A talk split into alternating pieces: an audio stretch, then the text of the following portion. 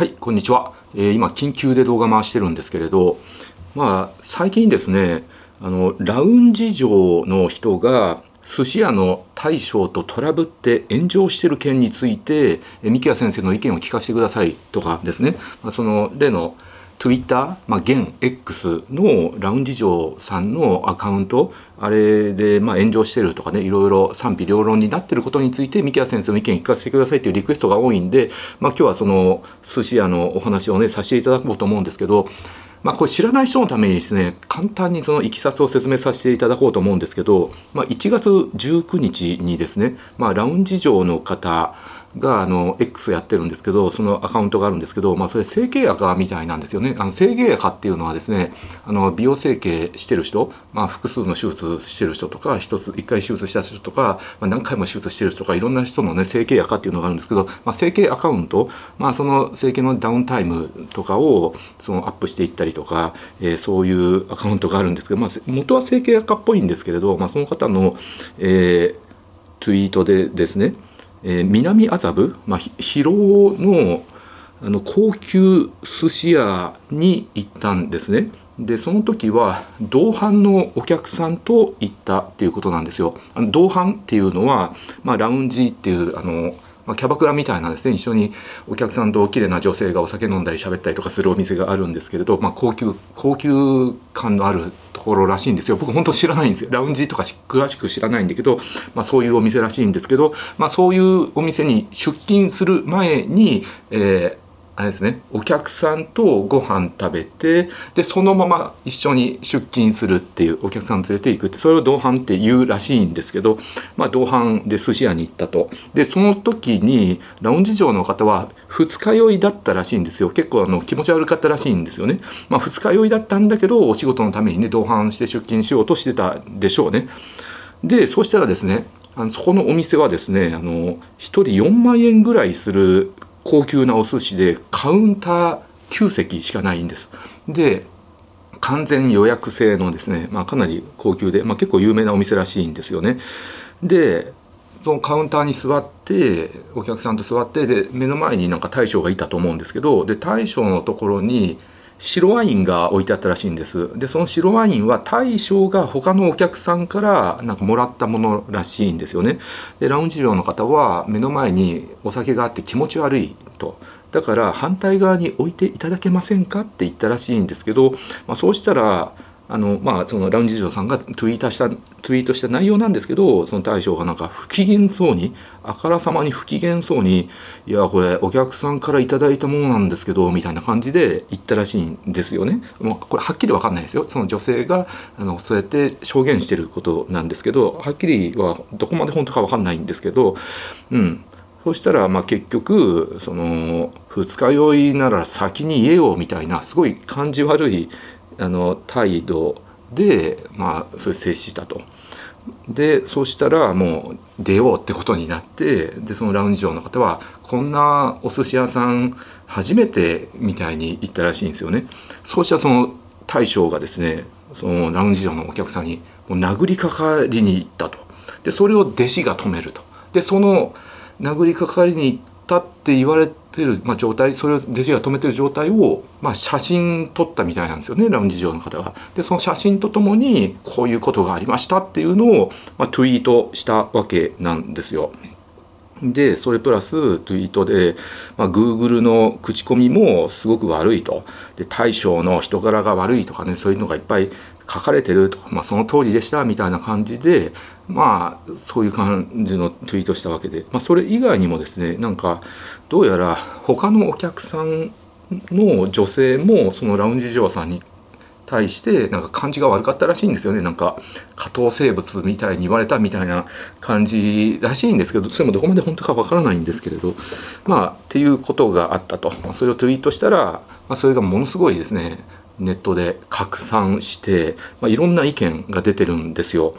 で、まあ、賛否両論なんですけど、まあ、女性を擁護する声もあるんですよ。これはひどいって殴りかかるなんて最低だとかかわいそうとかねそういう声もあるんですけどだけどどっちかっていうとねその女性を批判したりとか大将を擁護する声の方がちょっと大きいっていう印象がありますね。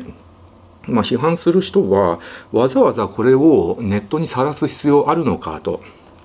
写真も撮って店も晒して大将の顔も晒してあの、まあ、あのそういうアピールするのはいかがなものかと。わざわざそこまでする必要あるのかっていうのとかあるいはそのお店に行っている人、まあ、お客さんとしてね行ってる人がこの大将いい大将だよってすごい温厚であの気さくな大将なのにそんな温厚な、ね、大将をここまで怒らせるなんてあのよっぽどひどいことをしたんでしょうよっぽど態度が悪いんでしょうみたいな感じで、まあ、結構擁護してねこのこの大将いい対象だよっていうねそういうツイートが多くてで逆にこのお寿司屋さんこの大将の株は上がったんじゃないかと。で有名になったしあのいい対象だよっていう声がいっぱい出てきたんで逆に良かったんじゃないかっていう声もあるぐらいなんですよね。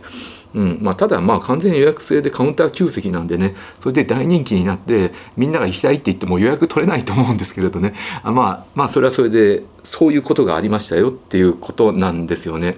でまあ、これに対してねあの僕どう思うかっていうとこういう事件毎回思うんですけれどあの僕らその現場にいなかった第三者がですねああだこうだ言ってもねしょうがないと思うんですよね。で特にあのお寿司屋さん行ったことある人だったらまだわかるんですよ。その大将のことをよく知ってる人が、まあ、意見言うんだったらわかるんですけど、まあ、大部分はそのお寿司屋さんすら行ったことないしそのラウンジ嬢とも会ったことないし大将のことも詳しく知らないだけでほんのわずかな情報をもとにああでもないこうでもないって議論してるんで、まあ、それ自体ね本当に意味がないと思うんですよね。だって今回出てる情報って、まあ、被害者だって訴えてるラウンジ上の方が、まあ、自分の意見を言っただけなんですよね。うん、だけどそれがやっぱりどこまで本当かわからないんですよね。まあ、100%本当かもわからないしあの本当なんだけどそれをドラマチックにあのすごく演出して10倍とか100倍ぐらいに持ってツイートしてるっていう、えー、可能性もあるしそうなんじゃないかという意見もあるわけですよねはっきりは分かんないんですけど結局その現場にいないとどういう状況だったのかって分からないんですよ。でどっちが正しくてどっちが悪いっていうのも分からないしでどっちが悪いにせよ10-0でどっちが悪いかじゃなくてやっぱり5-5とか7-3とかね、まあ、いろんな状況が考えられるわけなのにあっちが悪いこっちが悪いってねあの意見言うこと自体が意味がないと思うんです。結局今ネット上に出てる情報って現場で起きた情報のねもう100分の1ぐらいのわずかなことの情報しかないのをそのわずかな情報をもとにねどっちが正しいとかね言い切れないんでまあかどっちがいい正しいのか悪いのなんかねあの言えないと思うんですよね。大体それを議論すること自体僕は意味がないと思うわけですよね。うん、だってやっぱりあの被害受けた人がその被害を受けましたってアピールする時って多くの人がですね被害者アピールをするんですよね。私は一方的にやられたあの人は悪いってやっぱり言うものなんですよ。人間ってそういうものなのでだから被害者アピール一あの片っぽの被害者アピールだけ聞いてもですね、まあ、それがどこまで本当かわからないっていうのが、えー、現状です。ひょっとしたらその女性がねもう最初からものすごく態度が悪くてもう感じも悪くて誰が見てもこの人あのーこの態度はないよねっていうぐらいひどい態度。それを大将がもう我慢して我慢してたのかもわからないです。で殴りかかったって言ってるのも本当に殴りかかったのかわからなくてうーんって乗り出したのをまあお姉さんがまあまあってなためてるところを、えー、パシャッとね、えー、カシャッと写真撮って殴りかかってきましたって持ってるかもわからないしでも本当に大将がブチ切れて殴りかかりに行ったのかもわからないわけですよね。うん、なのでく本当はそこまでひどい状況じゃなかったんだけどなんとなく自分がその空気が悪い状態を作り出してしまったのででストレスが溜まってその腹いせに何十倍もの事実を持ってですねツイートしたのかもわからないしあるいは本当に恐ろしい目にあってあの状況そのまんまのことを、えー、ツイートしただけかもわからないわけですよ。うん、なので本当にわからない わからないただ、ね、僕がこうやって喋ってるのも想像を膨らましていろんなことを話してるだけであってこの行為自体も意味がないわけでございます。なので今回ねこの事件があってね僕一番思ったのはあのやっぱりネットは怖いなと。思いました。うん、で僕、まあ、美容外科医っていう職業をしてるんですけどまあやっぱり接客業なわけですよね。普通の内科とか外科とかのお医者さん以上により接客業なわけですよだから飲食店やってる方々とねもう全く同じでまあ顔も出してるし名前を出してるしまあ今ねお医者さんもね歯医者さんもね、まあ、多くの人は顔と名前をネット上に晒した状態で仕事してるわけですよ。まあ、開業医の人だったらね、もうほぼみんな名前ホームページ作ってね顔と名前出してるし大学病院とかね大きな病院で外来やってる先生とかでも外来をね何曜日は何々先生って、まあ、顔と名前を、えー、出してる先生が、まあ、ほとんどなんですよね。だから今ね医者も歯医者も、まあ、飲食店と同じようにネット上にですねいろいろ書かれたりとかね、えー、口コミをされる側の人間なんです、まあ、僕なんか特にこれだけ顔と名前さらしてるんで本当にいろんな評価を受けるわけであのもう大ね、この YouTube のコメント欄とかでもね本当に多くの方が僕応援してくれてる方で本当にありがたいわけなんですけどなのでね本当にこれ自分肝に銘じないといけないなって思いました、うん、だから大将が正しいのか悪いのか僕は分かりませんけれどまあ、えー、殴りかかろうとしたっていうようなあの絵をですね写真に撮られて殴りかかってきましたってひどいお店ですっていうのを、えー、ネットにさらされたのはえ間違いないわけですよね。うん、でそれを見てたまたまこの大将はですね普段の行いがいいのか、えー、温厚な人柄なのかファンのお客さんが多いからなのか擁護してくれる人がいいので、まあ、幸いまだね救われてる方だと思うんですけどそんなにまだね無名な飲食店の店長さんだったら擁護してくれる人がいなかったらやっぱりこのお客さんの発信した事実があの真実だっていうふうに取っちゃう人が多いと思うんですよ。うん、なのでその場合はね最悪そのお店評判が悪くなってお客さんが減ってね潰れちゃうっていうことだってねあり得るんでやっぱりねネットは怖いなって思うわけです。でやっぱりサービス業やってる僕らは顔と名前さらしてるけど、まあ、お客さんは顔と名前を隠して一方的に発信することができるわけなのでまあどっちが正しいかどっちが悪いかってなるとですねやっぱりその顔と名前を晒して発信する人の方があのその発言にですね責任を持たなくていいので最悪叩かれたら消すだけでいいのであの嘘も盛り込めるし何倍にも膨らませることができるのでまあやっぱり顔を隠してる人と顔出してる人がネット上で戦うとですね圧倒的に顔を隠してる人の方が強いんですよね。うん、だから顔と名前を出してる人は顔を隠してる人とネットで戦ってはいけないと僕は思ってるんですでもまあ堀江さんとかガンガン戦って、えー、それがねあと井川さんとかね ガンガン戦ってそういうキャラなのでいいんですけど僕はそういうキャラじゃないんであの戦いを好まないキャラなので僕はネット上でね顔隠してる人名前隠してる人と戦うっていうのは僕はやらない派なんですよね。うんということでございましてなのでね最近医者とか歯医者さんもねすごいネット上でねあの口コミとかでね悪口書かれるんですよね。うん、だから本当僕が知ってるねいいその内科のお医者さんとかね歯医者さんとかでもあの口コミ見るとあのすごい悪口書かれてたりとかするんですよね。これひどい人です態度が悪いです最悪ですとかねあの感じが悪いですって書いてあるんだけどなんでかなって思うんですけどやっぱりねそのなんか不満があった時仮にその患者さんが悪くて不満があった場合でもそのストレスのはけ口としてやっぱりネットに悪口を書くっていうことができちゃうから悪口の方がたくさん増えちゃうと思うんですよ。でこのお医者さんいいなこの歯医者さんいいなって思ってこの歯医者さんすごいいい人ですって書く人ってほんのわずかだと思うんですけど嫌だなって思った時に書く人ってやっぱり結構な比率高い比率の人が書くと思うので結果的にあの例えば9割のあの患者さんがこの先生いいなって思ってもその1割の患者さんがね悪いなって思ったら多分半々ぐらいになると思うんですよ。いい口コミと悪い口コミ。だからねそれが恐ろしいなと。だからやっぱり接客業をしてる身としては常に自分は監視されていて、えー、患者さんから評価される身であると。なので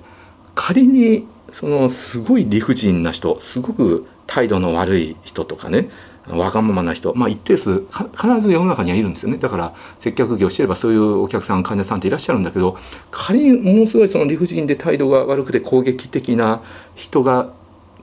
来てもその人たちに悪口を書かれない接客をしなければいけないなとね肝に銘じております。まあ、それだからどんどん日本の接客業の、えー、負担が増えていってストレスが溜まってあの現場の人間たちが大変になるんだっていう意見をいただくと思いますけどねでも結局現場で働いてる人はねそれ頑張らないとあのお店潰れちゃいますからね本当に飲食店とかでもあのクリニックとか病院とかでもねその口コミによって潰されちゃうってことあると思いますんで本当の場合によってはそのたった一人の人間によってねひたすらその人があの悪口を書き続けて潰しちゃうっていうそういう事件だってあるぐらいなのでねまあより一層気をつけないなといけないなって思いましたね。うん、特に日本の接客接客業ってお客さんと、えー、店員の立場ってお客さんの方が偉いっていう設定になっちゃってるんですよね。まあ、これが海外だとまた別でお客さんと店員は対等の関係だとで普通にタメ口で喋るっていうのが普通なんですけれど日本はねあの接客のマナーが良いです。はい、おもてなしの精神っていうのがあるわけなので伝統的にですねあのお客さんの方が偉いっていう設定になってるんでやっぱりお客さんもですね、まあ、自分の方が偉いんだ自分は神様だって思ってるお客さんっていると思うんですね飲食店とかでもね。だからそういう人はちょっとでも嫌なことがあると俺の方が偉いのにこんな嫌な思いをするなんて許せんって言って悪口書いてやろう広めてやろうっていう人は必ず一定数いるのであのそういう人がいるっていう前提でやっぱり接客業しないといけないなと日本っていう世の中はっていうふうに思いました。で特にね美容整形って本当にいろんな患者さんがいらっしゃいますんでそのそれはね政治家の方とか芸能人の方モデルの方とかもいらっしゃるしあとお医者さんとか看護師さんとかもいらっしゃるんですよね。あと弁護士さんとかあるいは普通の会社員の方 OL の方もいらっしゃるしあるいは風俗嬢の方ラウンジ嬢の方キャバクラ嬢の方パパ活女子の方とか風俗嬢でもねあの箱ヘル嬢ソープ嬢デリヘル嬢あとピンサロ嬢あとあの飛び出しんちとかちょんの間で働いてる、えー、方とかですね。あのいろんな風俗の方もいらっしゃるわけなので本当にねいろんな方もいらっしゃるしあとは精神疾患を患ってる人の確率あの比率も高いしすごく攻撃的な方とかもね、えー、いらっしゃるわけだしあとはあの Twitter であの整形やかっていうアカウントを作ってる人、まあ、整形やかやってる人もねほとんどの人はねあの普通の人っていうかあの自分のね情報をただ発信してるだけっていう人もいるんだけどあの一部そのすごい攻撃的な方とかもいらっしゃるわけなので本当にいろんな方がいらっしゃいます。でなおかつ美容整形っていうのは普通の医療と違ってですね健康な方を相手にしてるわけであるいはあの健康保険の適用はなく自費診療でやってるので、え、比較的高額な費用をいただいてで健康な方の体に傷をつけて針刺したりメスで切ったりして形を作るっていうですね。極めてハイリスクハイリターンなことをやってるわけです。でリスクもあるわけです。なので場合によってはね治療をお断りするっていうこともあるんですけども治療をお断りするだけでですねなんでやってくれないんだってですねすごいあのお叱りを受けることもありますんでその場合でも僕はねあの口コミに書かれないようにですね毎日のように頭下げて本当に申し訳ございません力になれなくて申し訳ございませんせっかく来ていただいたのにせっかく私を信じて来ていただいたんですけど力になれなくてすいませんってね、えー、毎日のように頭を下げてねあの口コミにねあの悪いこと書かれないようにね、えー、頑張ってるわけなので、えー、これからもねより一層その姿勢で頑張っていこうと思っております。はいというのが私の意見でございます。ご視聴ありがとうございました。